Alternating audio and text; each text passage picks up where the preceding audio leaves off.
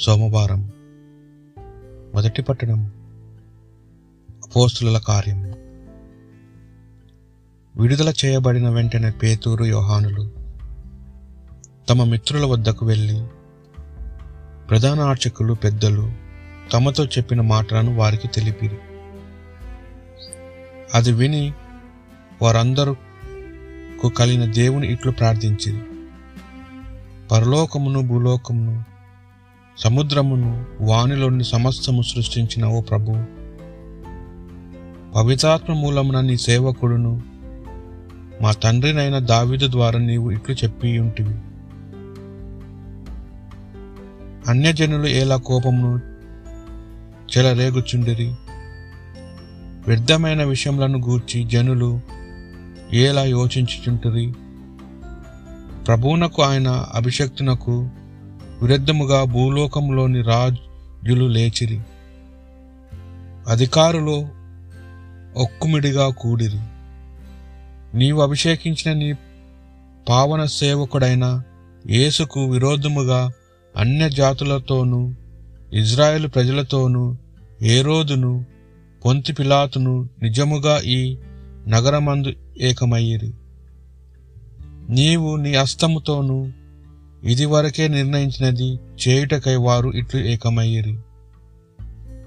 ఓ ప్రభు వారు చేసిన ఈ బెదిరింపులను గమనింపుము. నిండు ధైర్యముతో నీ సందేశమును గూర్చి మాట్లాడుటకు నీ సేవకులమైన మమ్ము అనుమతింపుము. స్వస్థపరచుటకై నీ హస్తమును చాపుము.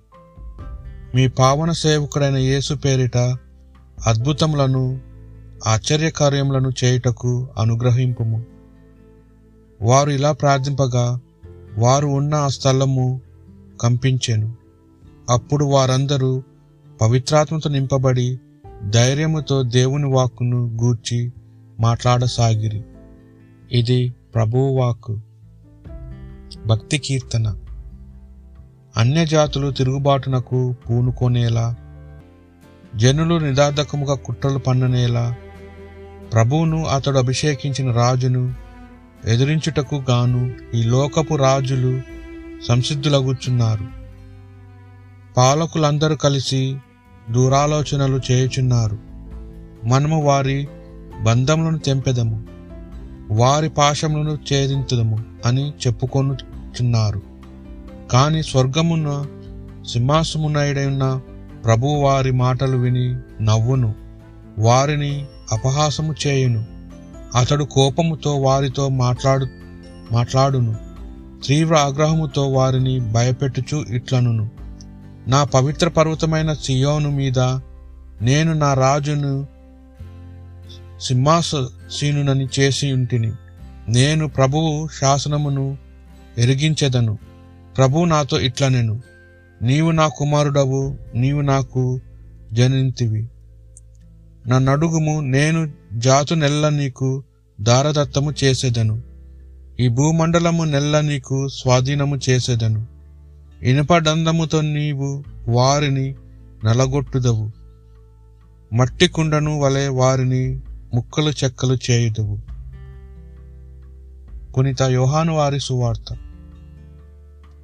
పరిసయలో నికోదేమను యూదుల అధికారి ఒకడు ఉండెను. అతడు ఒక రాత్రి యేసు వద్దకు వచ్చి బోధకుడా నీవు దేవుని వద్ద నుండి వచ్చిన బోధకుడు అని మేము ఎరుగుదము. ఏలయన దేవుని తోడు లేని ఎడల నీవు చేయుచున్న అద్భుత సూచక్రియలను ఎవడను చేయలేడు అని పలికెను.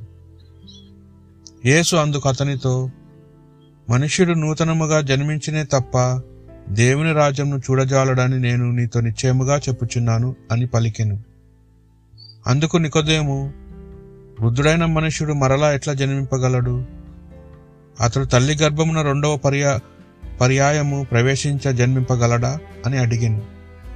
అప్పుడు యేసు ఒకడు నీటి వలన ఆత్మ వలన జన్మించినే తప్ప దేవుని రాజ్యంలో ప్రవేశింపలేడని నీతో నిశ్చయముగా చెప్పుచున్నాను.